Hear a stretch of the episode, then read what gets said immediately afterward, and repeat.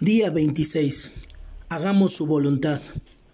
Para no vivir el tiempo que resta en la carne, conforme a las concupiscencias de los hombres, sino conforme a la voluntad de Dios. Primera de Pedro 4.2. Sin duda, esta es una hermosa porción bíblica la que tenemos el día de hoy. Te invito a leerla completa. En esta se refleja la realidad de los días que nos ha tocado vivir. Las personas que viven de acuerdo a las leyes mundanas se apoyan en la expresión haz lo que te hace feliz, sin que les importe el daño que pueden hacer a sus familiares y amigos.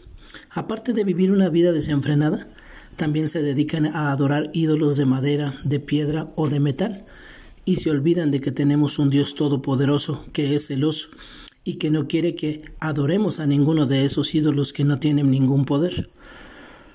Los que hemos recibido a Cristo como nuestro Señor y Salvador personal, tenemos que vivir en este mundo conscientes de que el fin de todas las cosas se acerca. Sed pues sobrios y velad en oración. Primera de Pedro 4:7.